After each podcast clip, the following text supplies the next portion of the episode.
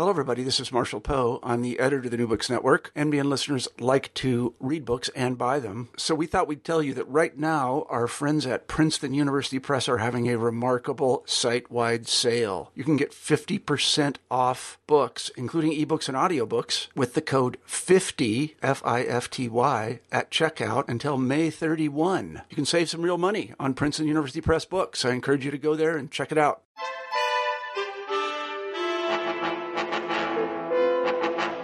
Hello, everyone, and welcome to the New Books in East European Studies podcast series. I am your host, Amanda Jean Swain at the University of California, Irvine. Today, we'll be talking with Edin Hajdarpasic about his recent book, Whose Bosnia? Nationalism and Political Imagination in the Balkans, 1840 to 1914, published by Cornell University Press. Welcome to New Books in East European Studies, Edin. Thank you. Thanks for inviting me. And um, I found your book really fascinating, not least because it seems like everyone wanted Bosnia in the late 19th century. I had not realized it was such popular territory. So Serb- Serbian and Croatian nationalists, Ottoman, Habsburg, Muslim, and Yugoslav movements all wanted to stake claim um, to this territory and to the people living there. But at the same time, they felt frustration with the Bosnian peasants for not living up to nationalists and political imaginations.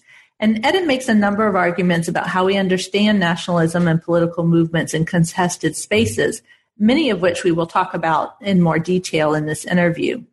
But before we dive into the book, I wonder if you could tell us a bit about yourself and how you became interested in be, being a historian and in studying the Balkans. Yeah, thank you, and thanks for that uh, nice summary of the book. You know, it's interesting this question of how I came to it, uh, as I was thinking about that, I realized uh, that actually for a long time I avoided writing about nationalism as a topic.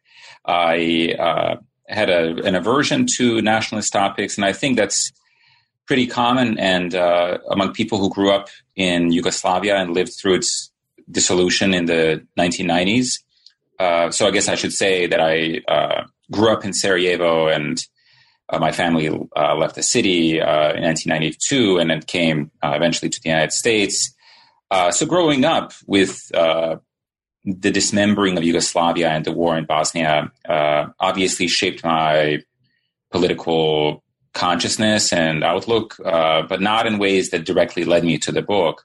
I think in some ways actually drew me, drew me away from these topics initially. So by the time that I came to the United States uh, as a young adult, I was more more interested in languages. Uh, had a brief, you know, went through a series of obsessions with like Latin or, classics and uh, James Joyce at some point and things like this.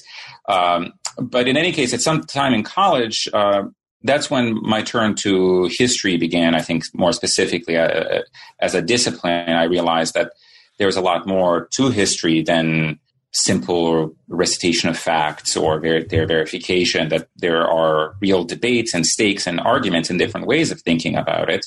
And that, that was really useful for me. Uh, it, it's something that I continued to do at uh, the University of Michigan, where I did my doctoral work. And I had a, a, a deep interest in anthropology. And that really helped me uh, think of history in a different way, even though I was uh, in the history department.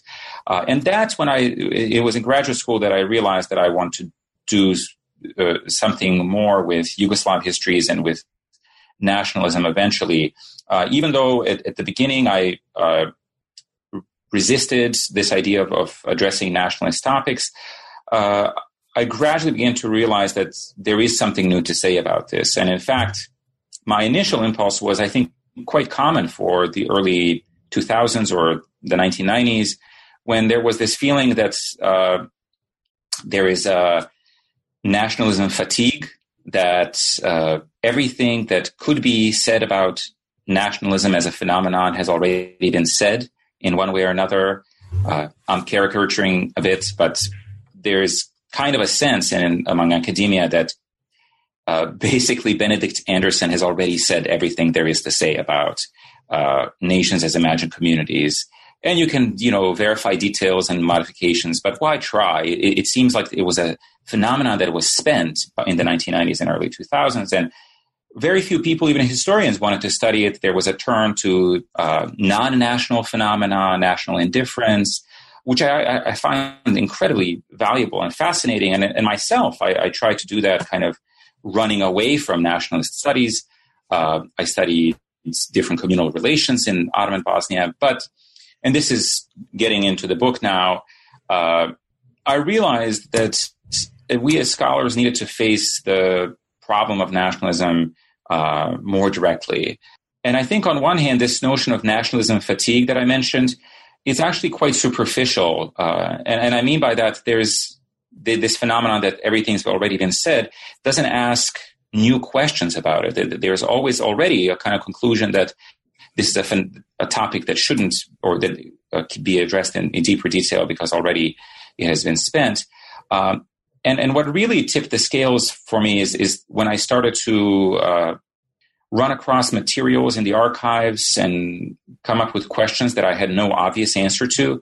Uh, when I turned to existing explanations, that's when I started to really go into uh, the, the phenomenon of nationalism, and Bosnia seemed like an ideal place to do that. Uh, it was a province that uh, had been since the late medieval period ruled by the Ottoman Empire uh, until 1878. Uh, after a series of peasant uprisings in 1878 to 1875, uh, it was decided at the Congress of Berlin that, among other clauses of that treaty that Bosnia should be uh, not ruled by uh, the Ottoman Empire anymore, but instead by uh, Austria-Hungary or the Habsburg Empire. Uh, at the same time, it was contested by, by uh, Serbian nationalists based largely around Belgrade, uh, which is by then an independent small state. also by Croatian nationalists, often based in, in Croatia. so Bosnia is contested first and foremost by Bosnians themselves. I mentioned those peasant uprisings, that, that, that there's a long tradition of that and a kind of uh, sequence of uprisings throughout the 19th century. But there's also international contestations, imperial rivalries, and the nationalist contestations. And that's what seemed to me so uh, interesting to study one place that, uh, connects to different levels of history on a regional, and transnational and, and transimperial level on a number of ways. And, and it seemed to me like the perfect place to study for this proliferation of nationalist forms and, and the compulsion that they exercise on nationalists. Yeah. And you actually frame your research as exploring what you call nation compulsion. So, can you define that term for us and also explain why you think that, or why you argue that nationalism was a productive, open ended force, even in the face of seeming failures to achieve the nationalist goals? So, I think maybe the best way to uh, answer that question and to, to explain uh, what I mean by the proliferation and compulsion of nationalist forms is to uh, start with, and, and, and, and thereby uh, explaining its uh, open ended nature, I think it would help to start with what I uh, see as tacit understandings or tacit frameworks for understanding nationalism. So, uh, most histories of nationalism uh, narrate how certain elites tried to spread their patriotic programs among target populations. Uh, these might be certain populations within or uh, outside of existing state boundaries and so on. Uh, and in Western Europe, perhaps the most famous account uh, of that nature is uh, Eugene Weber's classic uh, Peasants into Frenchmen, and the title really sums up the story there. Or in Eastern Europe, there's Miroslav Hroch's uh, ABC stages of uh, national development, from elites to populations to mass movements.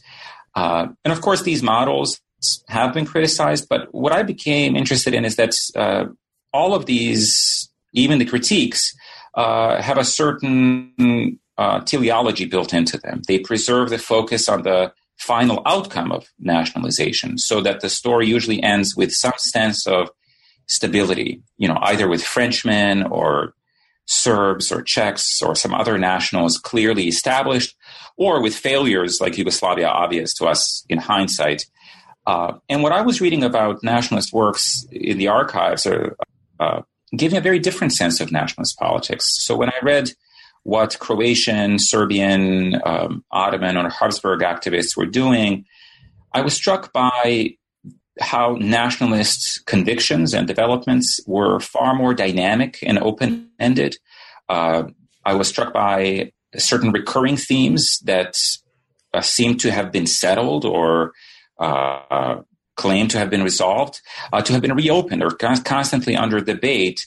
And, and I was struck by the sense that nationalists in and around Bosnia constantly describe their projects as on as being on the edge of uh, full completion, but at the same time, hopelessly incomplete, uh, frustrating, and impossible, which only inspire them to develop more projects for a more complete nationalization. So that's when I began to realize that maybe uh, it's better to treat uh, nationalism not as a finite phenomenon that ends with an establishment of an independent state or you know, codification of a language, or which are major achievements to be sure, but that there is more to explain uh, how nationalist activists themselves conduct their work and what, what drives them and what motivates these these nationalist projects. So that's when I began to wonder: could we structure uh, analysis of nationalism in ways that did not reinforce this teleological view on the supposed endpoint of nationalist development? Uh, is there such a a thing like the endpoint of nationalism. Uh, what happens when we approach nationalist works in terms of open-ended processes uh, and not complete aims, or in terms of uh, the compulsion uh, that that nationalist forms exercise? So when I talk about compulsion, I don't mean it any in in any pathological sense, but instead I talk about certain uh, themes that and, and sites and practices that seem to be recurring and always under debate uh, in nationalist work. So things like the importance of national suffering, uh, even when there are national cataclysms, uh, clear disasters that happen, uh, that may have been happening in the recent or the far past, that this becomes a very important site that, that is preserved in national memory and in national practice uh, in, in everyday life.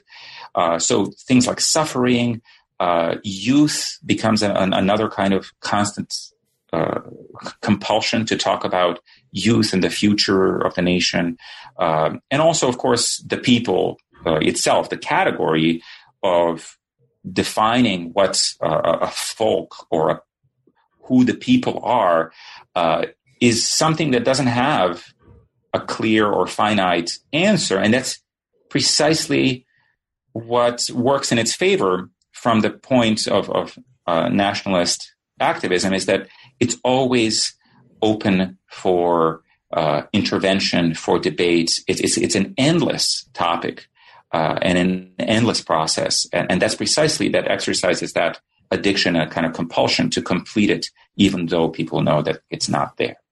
Mm-hmm. And we are going to talk about suffering and youth a little later in the interview, but let's start at um, where you start at the beginning of the book with Vuk Karadžić. And he was a linguistic reformer and philo- philologist who supposedly discovered Bosnia and Herzegovina.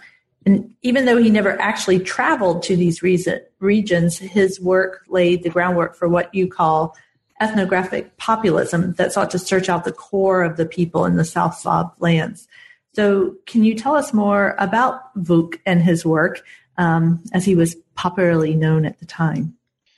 Yes, exactly. That that takes us. Uh, that that's uh, really the subject uh, of, of, chapter one. But uh, you're absolutely right. It sets up certain uh, ideas that come back throughout the book, uh, like ethnographic populism, and in, fact, I would say that Vuk uh, Karadžić, uh, the, the, the, ethnographer that you mentioned, is important to the book in two ways. He provides an example of uh, ethnographic populism uh, in the 19th century, uh, but echoing well into the 20th and, and, and, to this day. And the other is that his work exposes these relations of othering or alterity, uh, especially around uh, Muslim Bosnian Muslim population uh, in Bosnia, which he sees in deeply ambivalent ways, both as brothers uh, through language and others. So uh, uh, let me go through those two ideas: ethnographic populism and, and othering, one by one. So first, with ethnographic populism. Uh, Vuk, as you mentioned, was really, really famous in his day. Uh, he lives uh, and, and, works really in the first half of the 19th century, uh, dies sometime in the 1860s. And uh, he's a towering figure, not just in Yugoslav histories. In Belgrade, there's a square and statues of him throughout, or used to be throughout uh, former Yugoslavia. Uh, but he's more broadly famous in this kind of romantic awakening movements uh, across Europe, uh, not just in Eastern Europe, in the Balkans, but uh, brothers Grimm celebrate him, uh, learn the Serbian language through him. Ranke, Leopold von Ranke, consults him for his books on the Serbian uprising uh, he Vuk is awarded honorary doctorates by the most prestigious universities in Germany and Russia. His works are translated into English and French and so on. Uh, this is all in the first half of the 19th century, and much of that fame rests um, on his accomplishments in the field of linguistics and in folklore. So uh, he is uh, famously the father of the Serbian language. He standardized uh, the, the Serbian grammar uh, including things like spelling, wrote the first uh, Serbian, modern Serbian dictionary. And uh, he, in, in doing all these things and collecting folklore, uh, he claimed that Herzegovina in particular, but Herzegovina and Bosnia, which are the two territories in modern day uh, Bosnia Herzegovina, uh, he claimed that Herzegovina in particular held the purest language and folklore in all the South Slavic regions from roughly what is today Slovenia down to Montenegro and as far south as uh, Macedonia. That's the area that he claimed all spoke a version or different dialects of Serbian. And he said, yes, there are many different uh, dialectical differences, but the purest form that we should base our national language on is located uh, in Herzegovina. That's where the language among the peasants, of course, has been uh, preserved that feeds into this romantic myth of the pure, you know, remote, um, unspoiled peasantry of, you know, this kind of romantic myth. Uh, and as you mentioned, that he, he promotes this that the Herzegovin, the so-called Herzegovinian dialect, does become the standard for a joint Serbo-Croatian language by 1850, um, with the Zagreb Agreement in 1850. And what's interesting about Vuk is that he never quite goes to Herzegovina or Bosnia. Uh, he, he, claims a lineage from this region uh, through his uh, family, which does come from a border area between Montenegro and modern day Her- Herzegovina. Uh, but he's born and raised in Serbia. He, in fact, spends most of his life in Vienna collecting this folklore uh, through some field work, but also through visitors to uh, Vienna and through publishing. Uh, and and what he really upholds, uh, and that's why he's important for that first part of, of my answer, ethnographic populism. His his own journey uh, is really important. His biography is really important in illustrating how one could become a patriot. Because Vuk is comes from humble backgrounds, from uh, a, a, a, Serbian village, uh, and goes on to Vienna to become the leading philologist of his era. Now, that itself, that kind of n- narrative arc from peasant to ethnographer, uh, is something that a lot of people will try to replicate and say that's what uh, we should be doing is going into the people, going uh, into the folk to learn its ways, to learn its customs, to learn its folklore. And of course, as Vuk's own example of Herzegovina suggests, that's an unreachable goal. Uh, many people may go into the folk, uh, may go into the people uh, eh, but always leave that work unfinished and open ended because it, the burden then returns for you to complete that work, to go back and get more sayings, more proverbs, new words.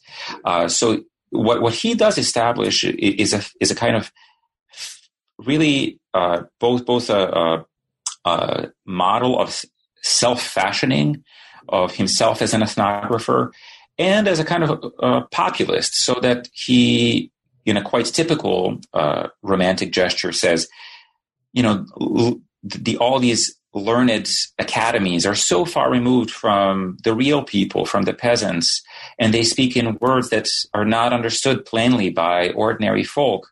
Uh, so that there's a kind of condescension to uh, the learned aristocracy, especially. But then he says we also need a new science, a science of the people, and that's ethnography. And, and everyone can do that. Everyone can collect proverbs. Essentially, everyone can learn folk poems, epics, and, and so on. So that's the ethnographic populism that becomes really important and is later imitated and adopted in certain ways by the Habsburg Empire itself uh, to promote uh, a rival claim to Bosnia by collecting folklore, for example, from Bosnian Muslims. Hmm. And that's when I want to mention this uh, as just as a second part, because that's the other kind of running thread through the book. Vuk, when he talks about Bosnia and Herzegovina as being the lands of the purest language and folklore, he quite consciously and explicitly says uh, that this is a language that's spoken by South Slavs of all three religions Orthodox, Catholics, and Muslims. Uh, he, in a typical gesture, again, of, of uh, early 19th century nationalism leaves out Jews uh, and Roma uh, or other uh, uh, religious or ethnic groups, but he says these are the three core religions that speak the same language, which he calls Serbian.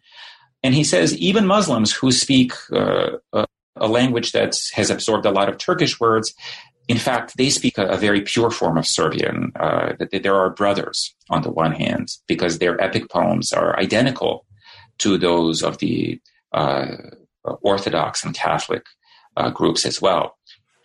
And on the other hand, Vuk is also engaged in an anti-Ottoman, anti-Turkish crusade. Uh, from an, his upbringing, uh, he, he uh, takes part early on in the Serbian uprising uh, before ending up in Vienna. He is very staunchly anti-Ottoman, anti-Turkish in many of his writings, in his proverbs, uh, are littered with all sorts of uh, anti-Turkish sentiments about Turks being devious, murderly, uh, and, and uh, hostile to Christians, oppressive, uh, and so on. But in his, in, if you look at his dictionary, and that's when I introduced this term, um, "br other." So it's brother, but with br in parentheses, so that you can read it both as brother or other. Uh, in his dictionary, he collects all these Serbian words that he says are Serbian, but some are clearly of Turkish origin. And he says, we will replace those later. But in the meantime, there is no replacement for them, even though they're Turkish. So we will mark them with an asterisk, uh, these Turkish words. And at some future point, we will replace them uh, because we really should have a pure Serbian language. Uh, so, so, you see this very ambivalent attitudes. Uh, on the one hand, a rejection, uh, exclusion, but on the other hand, a practical inclusion. Uh, in fact, uh, Vuk Karadzic's own last name, Karadzic, uh, if you look up the word kara in his dictionary, it also holds an asterisk because it's derived from the Turkish word for black. So, in a way, he has marked his own heritage uh, for future erasure. And that's what I found so fascinating and, and had gone uh, really unremarked in, in most of these uh, accounts, which really kind of come down in a, in a, dichotomy. It's either us or them. Lines of exclusion are drawn pretty in pretty firm ways and hard ways. Uh, that's not at all what I found in, in, in my research, and that's uh, feeds into this open-ended uh, feeling of, of nationalist activism in which the brother can be read both ways as a co-patriot, as a co-national, and as, as a figure of insurmountable difference. And it's very convenient, fortunately, that brother and other in English actually um, yes. come together. It makes me curious. I need, I want to go look, look up the etymologies of those words, but um, not right now because uh, we have another uh, topic to talk about. And I did find the chapter, The Land of Suffering, in your analysis of what you called aggrieved nationalist subjectivity, particularly compelling. And activists were crafting a narrative of Slavs suffering under the Ottoman yoke. But why were these activists so heavily invested in the sad Bosnian motif?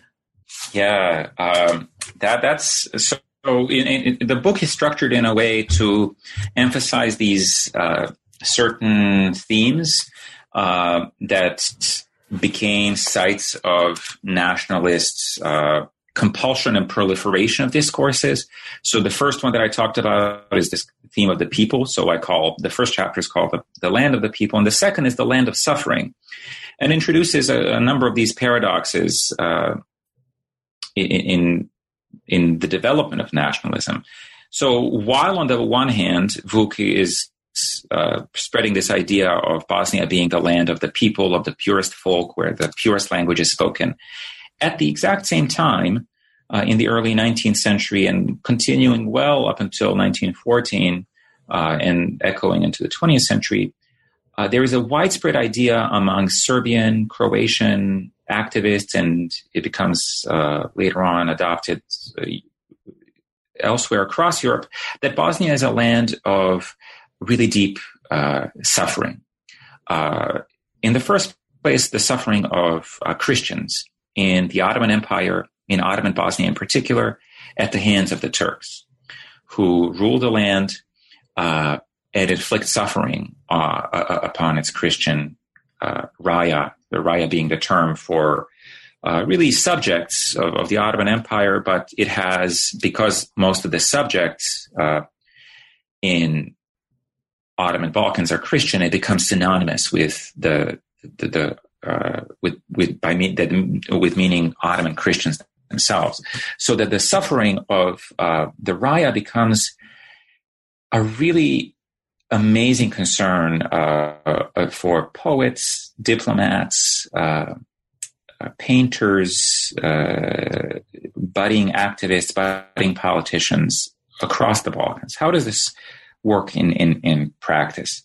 Um, well, in the first place, what surprised me about all of this is that I kept coming across in the archives and in, in, as I was reading books and, and newspapers uh, of the early 19th and late 19th century, I kept coming across uh, these poems and uh, essays that had all these allusions and word plays on uh, the title Sad Bosnia.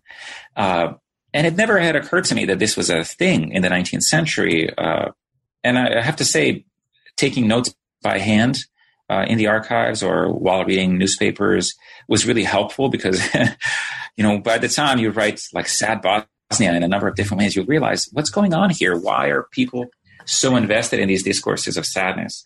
Uh, and just as a, a, side note, I'm a huge fan of, of still taking notes by hand. I, I think historians uh, are probably the last uh, researchers who will give up uh, handwritten notes. Anyway, uh, Sad Bosnia, I, I, came across these all these references and I began to investigate when does this term begin to appear um, in the late 1830s, uh, really in 1839, and it's continuing through the 1840s and 50s and 60s through poems that dwell uh, on the general sadness of this province because uh, it's, it's, the only South Slavic province by that point that is perceived by activists in places like Belgrade and Zagreb to be unawakened and to still be uh, the last major province not to be liberated.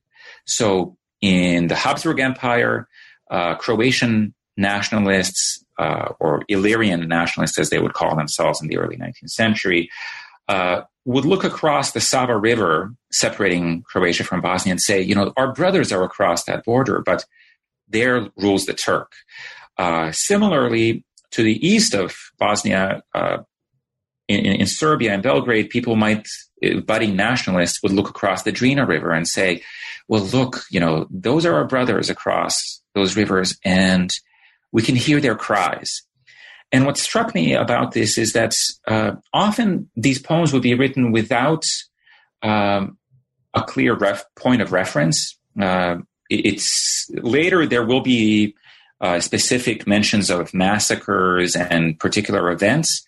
Uh, but what struck me is that this was a kind of generalized sadness of, of uh, that that that set, that to be a nationalist is to speak from a place of uh, injury to your people, and that your people are aggrieved, uh, they're abused, they're oppressed. Uh, by the Turks of all people, that this is a, a very important point in the early beginnings of this discourse is that it's, it's a violation of a, of a Christian, uh, otherwise civilized people by an inhumane, brutal Turkish rule. Um, and the really key epic that summarizes these themes is the death of Smail Aga Cengic, uh, which is written in the 1840s uh, by Ivan uh, Mažuranić, a Croatian then poet who goes on to be a uh, Croatian governor by the 1870s in the Habsburg Empire. And really, it's this epic that makes his uh, name as both a poet and a kind of Croatian patriot. Uh, what he does is uh, he writes a poem about a real historical event uh, in which a group of uh, Montenegrin Highlanders uh, killed a prominent Ottoman Bosnian uh, Muslim landlord uh, Ismail Aga Cengic, Ismail Aga Cengic, in Herzegovina on the border between Herzegovina and Montenegro, an event that happened to take place in 1840. Uh, seven years later, he composes this poem that takes this real historical event, but endows it with a kind of exalted air of suffering, of uh, really lengthy scenes of uh, the landlord who is depicted not only as a vicious, a greedy Turkish uh, overlord oppressing the Christian Raya, but the, the, the, scenes dwell more on on the kind of soundscape of the sufferings, the the the, the cries, the silence of the scene as uh, the Raya and the, some of the captured Highlanders are impaled in very lengthy scenes um, and punished, beaten, and so on. And this book, it, it becomes uh, a huge hit uh, of the 19th century. Uh, it's translated uh, into 30 languages by uh, the, the middle of the 20th uh, century, including there are two translations in English. it's taught in gymnasia all across the South Slavic speaking world, in Serbia, Croatia, Bosnia as well. Uh, and it continues to be taught well after Ottoman rule ends. Mm-hmm. And, and, that's actually my next question uh, was that, you know, there's all of this horrors of the poor Christian Slavs under the Ottoman Muslim Turks. But then when it, the transfer from Ottoman rule to Habsburg rule, the nationalists still are able to uh, figure out a way to frame this narrative of national suffering. So, yeah, c- continue on. Yeah, yeah, that's exactly uh, th- th- what I describe in the book. Is that uh, the Ottoman rule ends in Bosnia in 1878. Uh, Austria-Hungary occupies the province.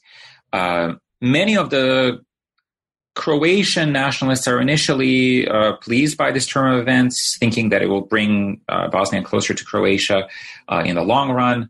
Uh, Serbian nationalists are less enthused, but what, what struck me uh, about this notion of suffering is that it doesn't go away with the end of with the end of Ottoman rule. Um, nationalists continue to reprint and comment on uh, Smail Aga for example. Uh, there are various debates by the late 19th century whether the epic is uh, a forgery, whether it's a fantasy, uh, a kind of blown up, exaggerated event.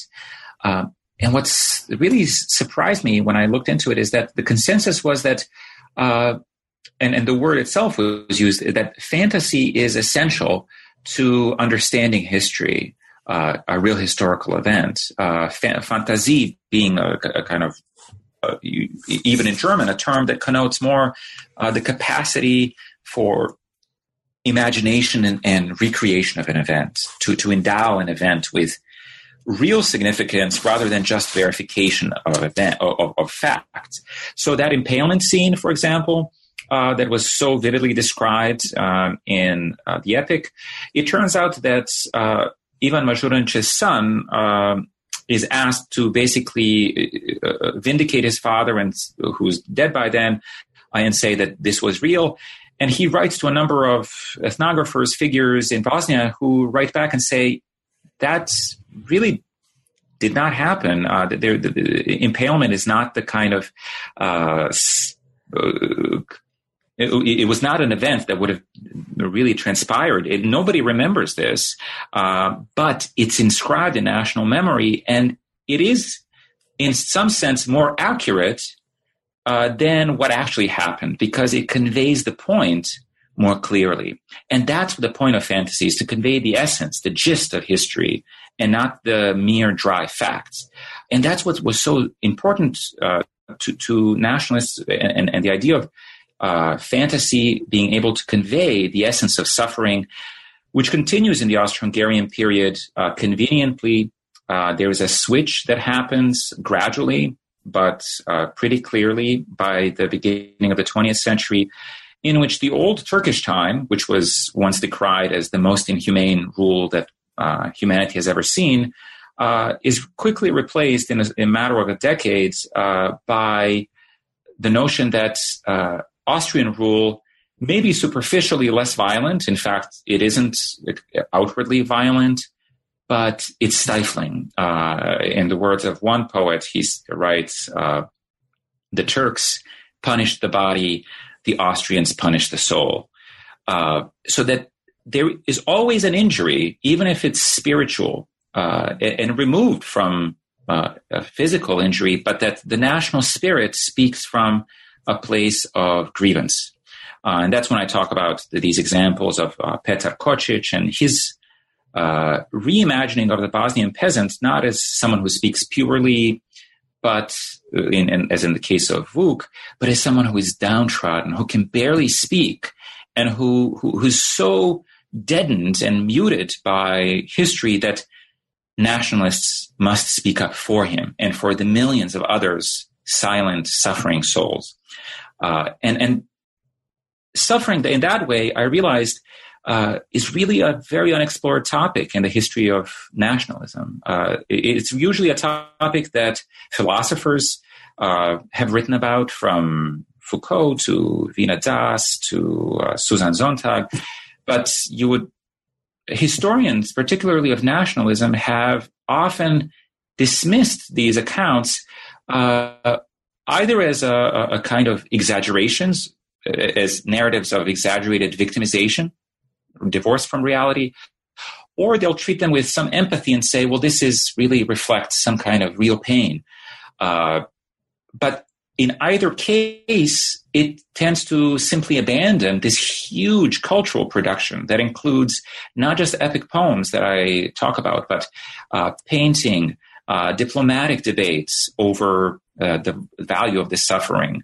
Um, it even filters into discourses of people like John Stuart Mill, uh, an absolutely central figure uh, in, in uh, the history of uh, modern liberalism, who writes about this irresolvable conflict between the, the, the, Muslim Turks and uh, their, the oppressed Christian Raya.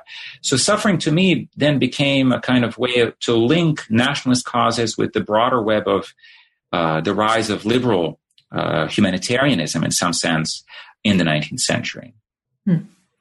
And the next kind of big thing to happen um, was the establishment of the Serbian state. So, how did that new state um, within the lands of the South Slavs transformed the activists' perception of their work?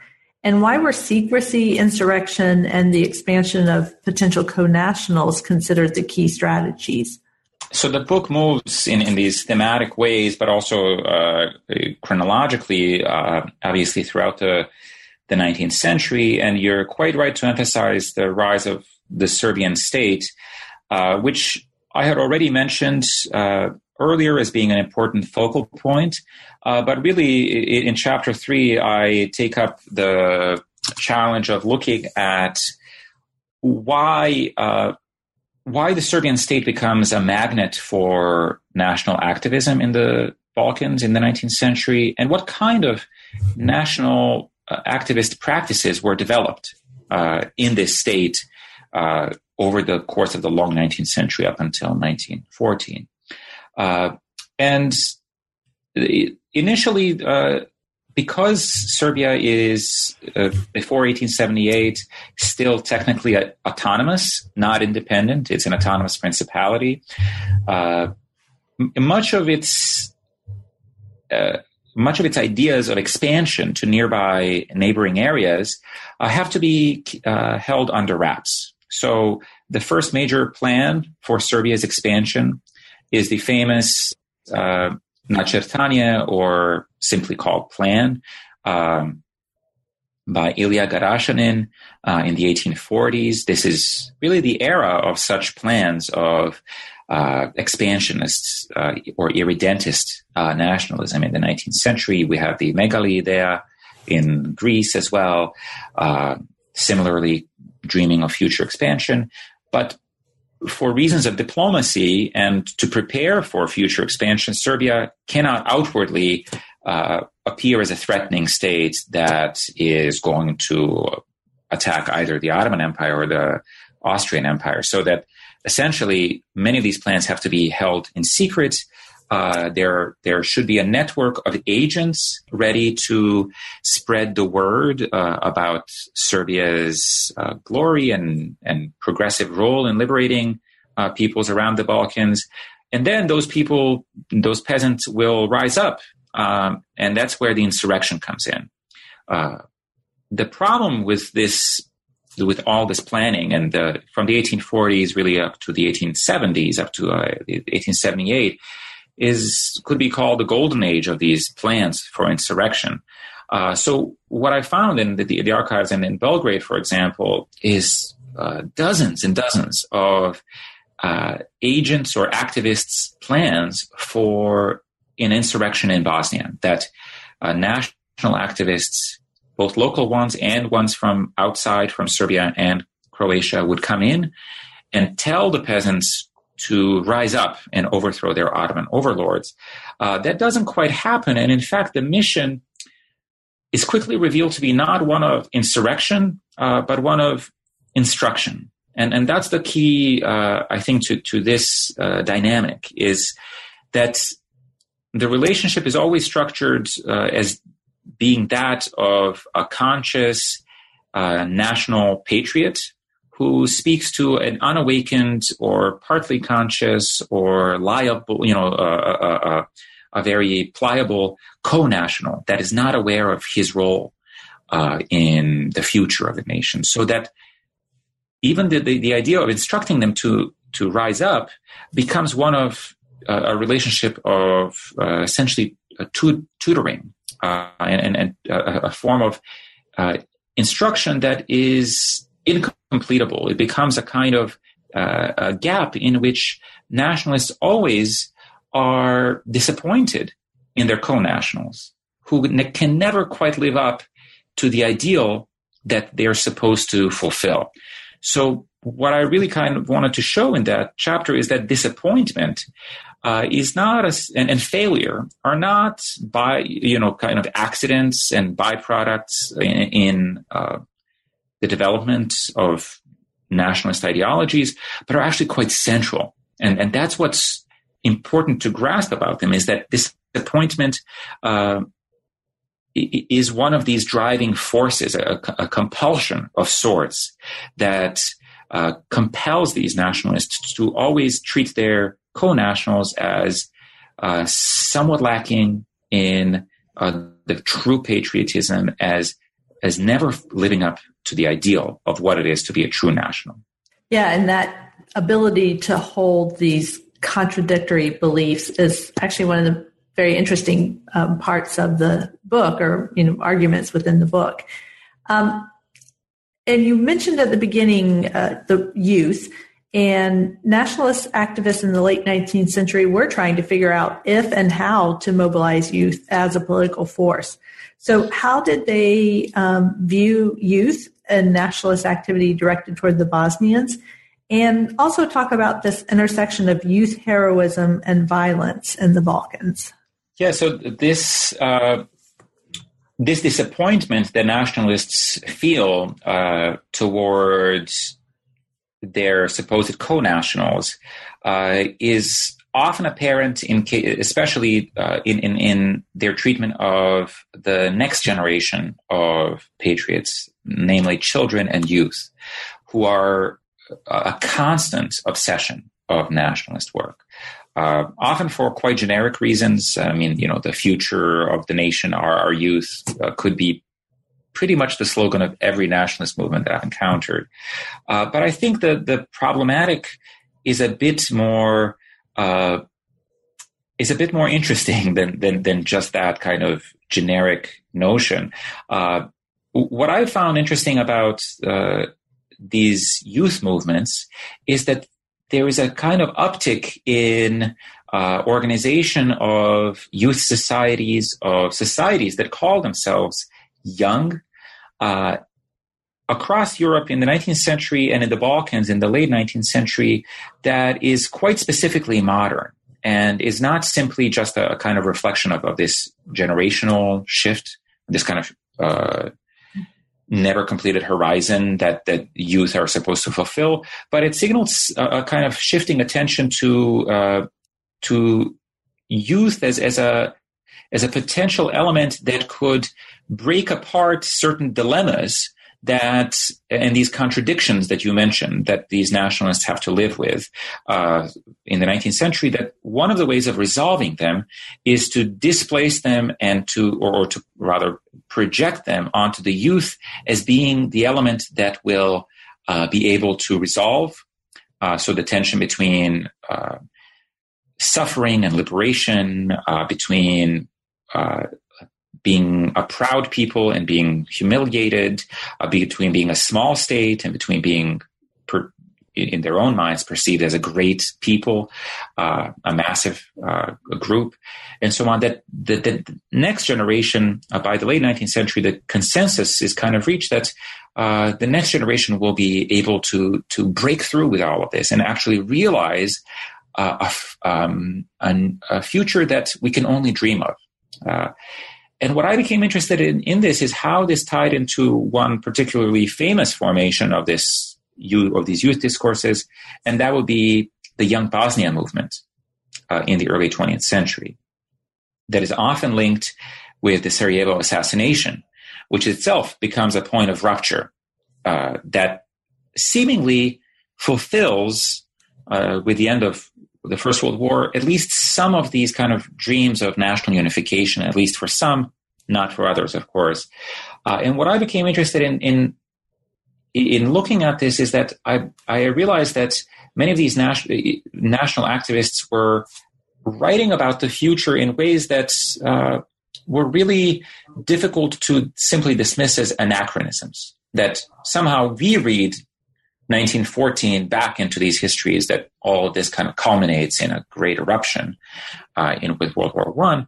But what I found interesting is that there was a sense that uh, among nationalist activists, especially in Serbia and Croatia, uh, in the early 20th century, that the Bosnian youth uh, are somehow able to capitalize on and condense the suffering of their people and express it in a particularly uh, condensed, heroic form that will revolutionize the world. So uh, one of the actors writes about, you know, we are living, in, he's writing this in 1912, we're living in anticipation of year X, uh, a year that is unlike any other years.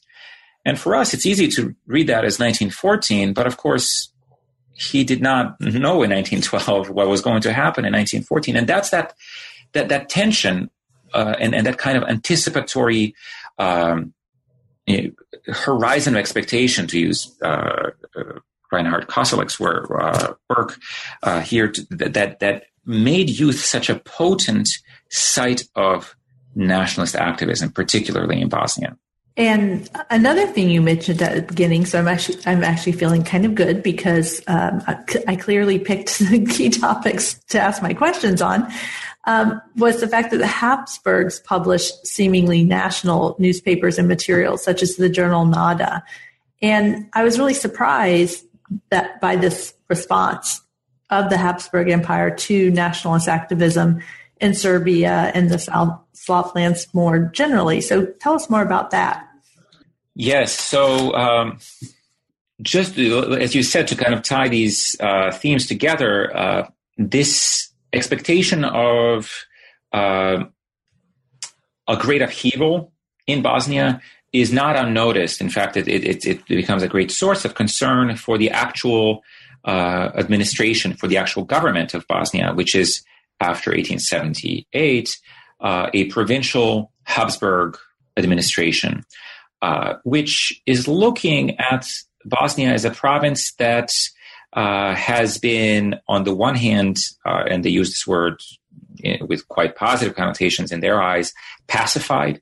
Uh, so, a land that used to be full of peasant un- unrest uh, in the Ottoman years has been largely put under control.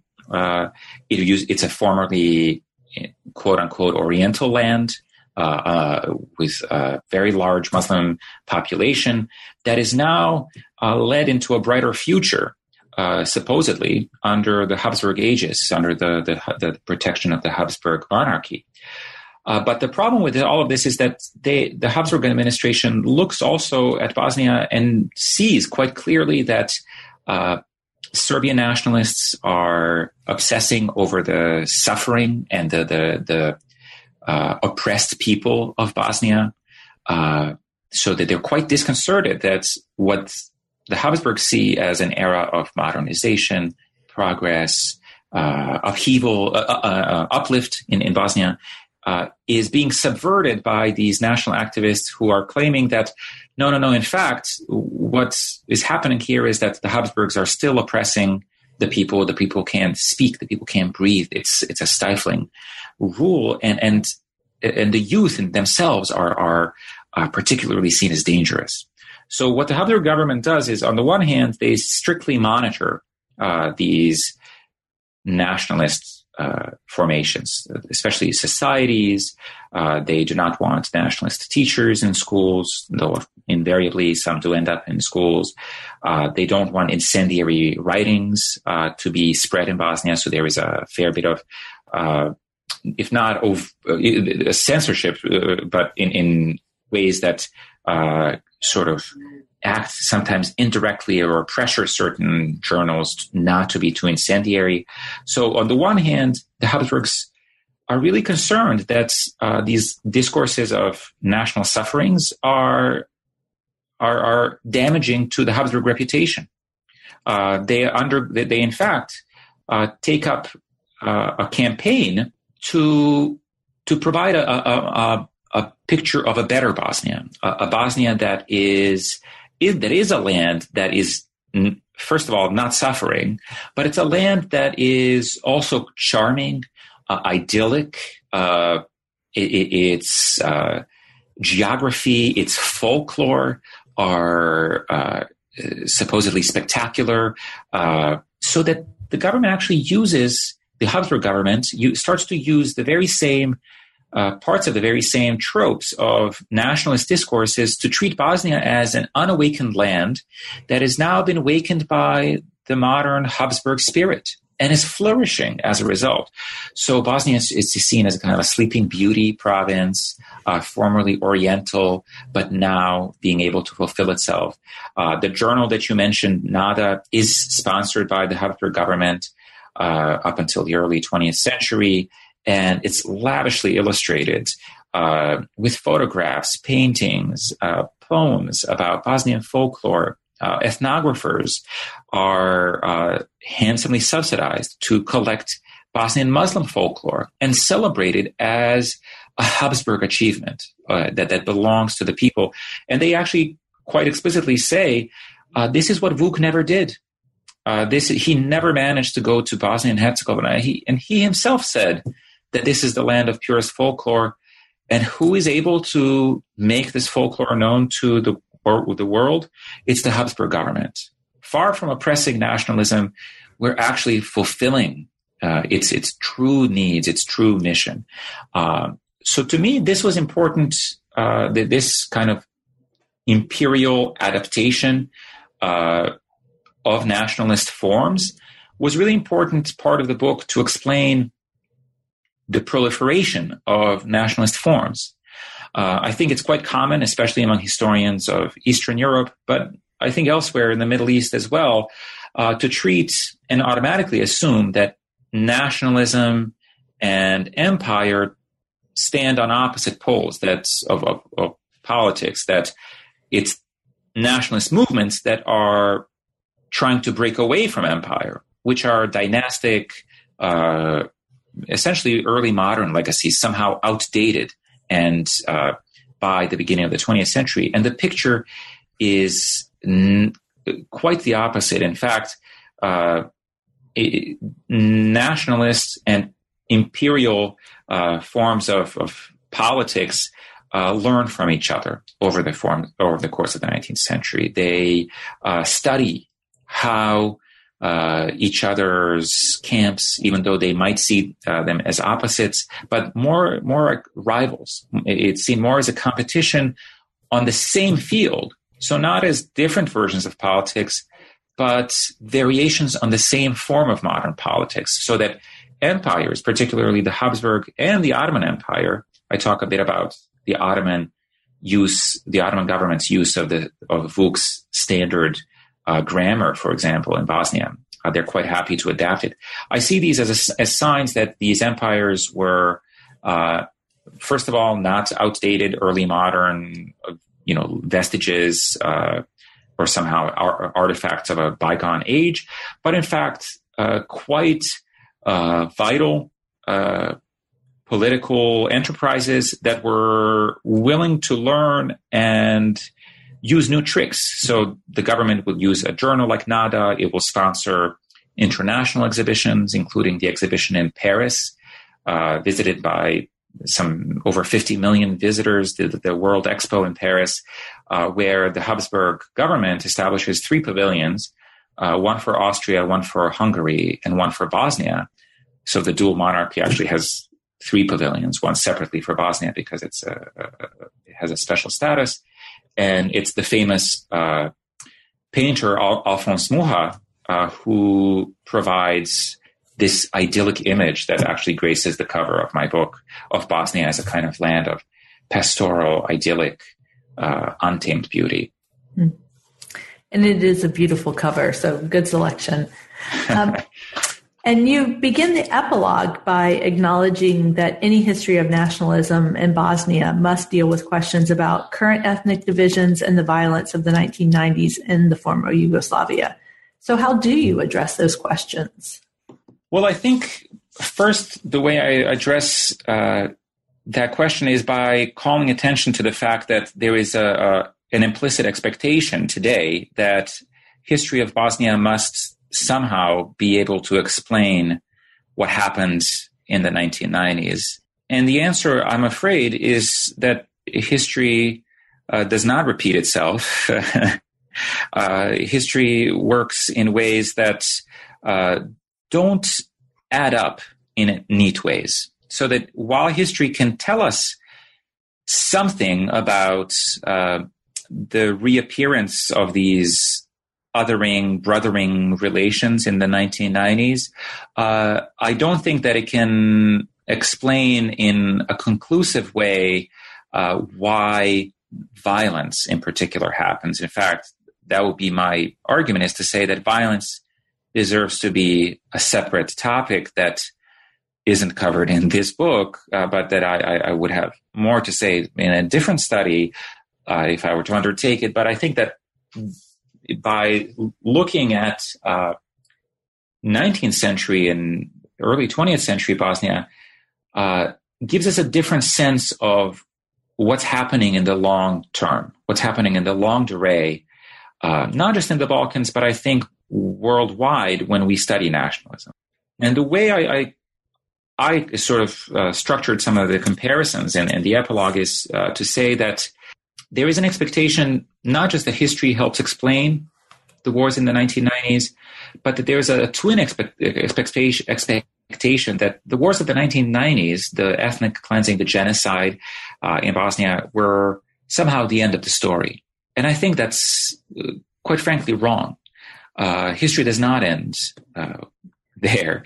Uh, and in fact, nationalism and nationalist forms of politics don't end with genocide or ethnic cleansing. That uh, somehow the, the, this expectation that if the boundaries, however violently, could be redrawn, and each people, Bosnian Muslims, Serbs, Croats, Albanians, whoever, got their state, uh, that would lead to some kind of a settlement.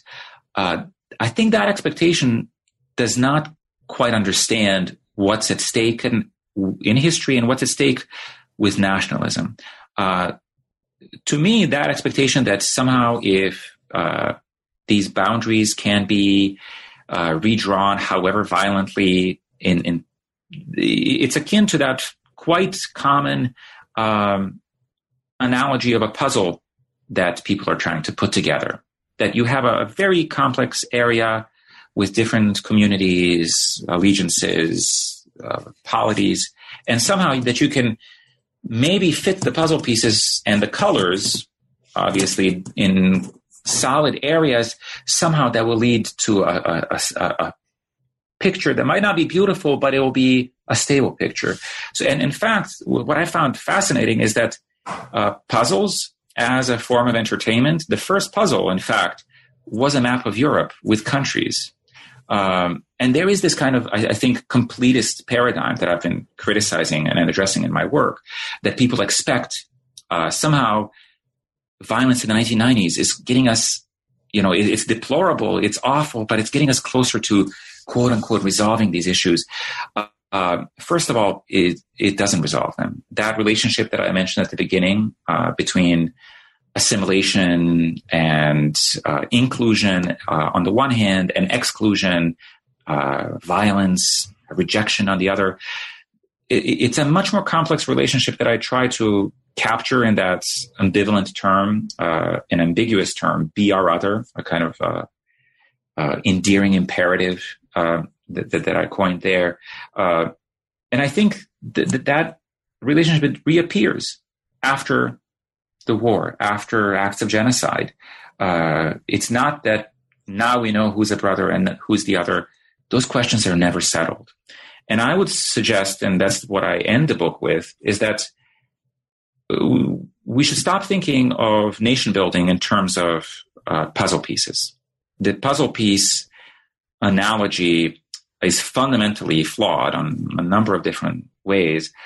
If we do have a conception that is closer, it would be one of Tetris, uh, where it's so not, not the puzzle pieces of nationhood, but Tetris, uh, which is a game that is built on a no-win condition. Uh, you can align uh, certain units into a uniform row, and there is a brief moment of satisfaction, but those rows then disappear.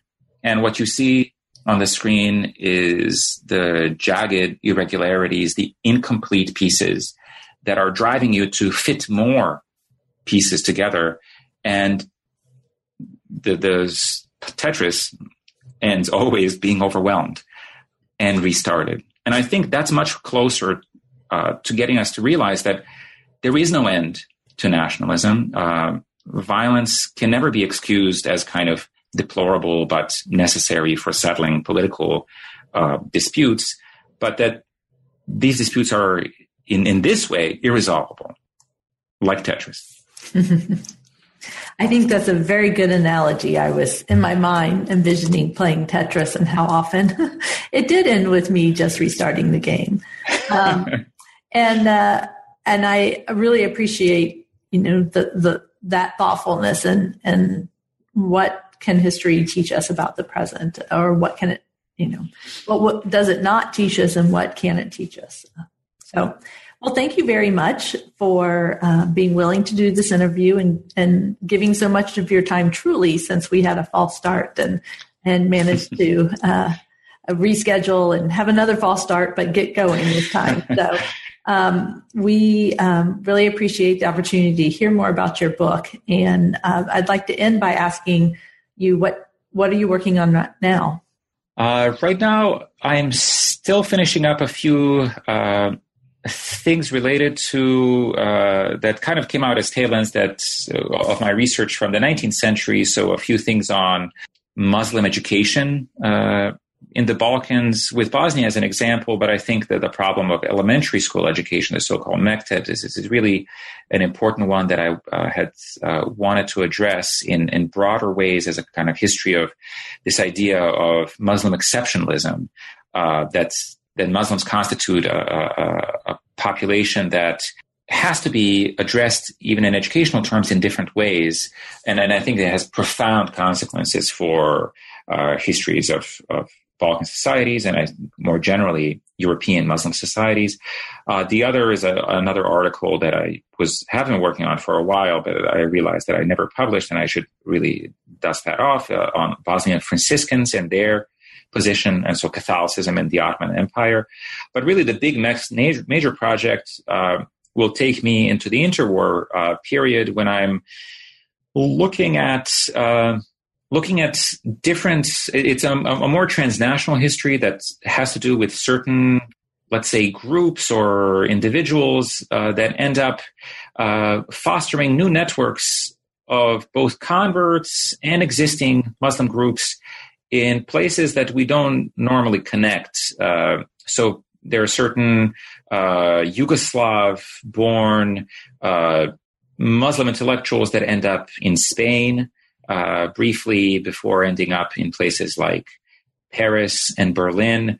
Uh, at the same time, working with both indigenous Muslim populations, but also new converts to Islam in the interwar period. And it just struck me that this is a really fruitful way to address this kind of uh, question of rediscovery of Islam as both a European religion and as a kind of insurmountable other in the interwar period in interesting ways. Uh, it's probably going to be a microhistory of some sort. I'm not sure at this point whether it's going to be several individuals or one individual story, but that's what I hope to be doing more of if I get a research lead. It'll go faster. we will. We shall see. Well, good. Well, I look forward to that book coming to fruition at some point, and I hope you'll keep the New Books Network in mind at that time, and maybe we can do another interview.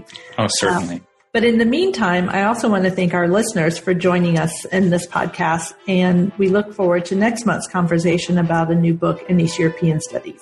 So thank you, Edin. Thank you for inviting me.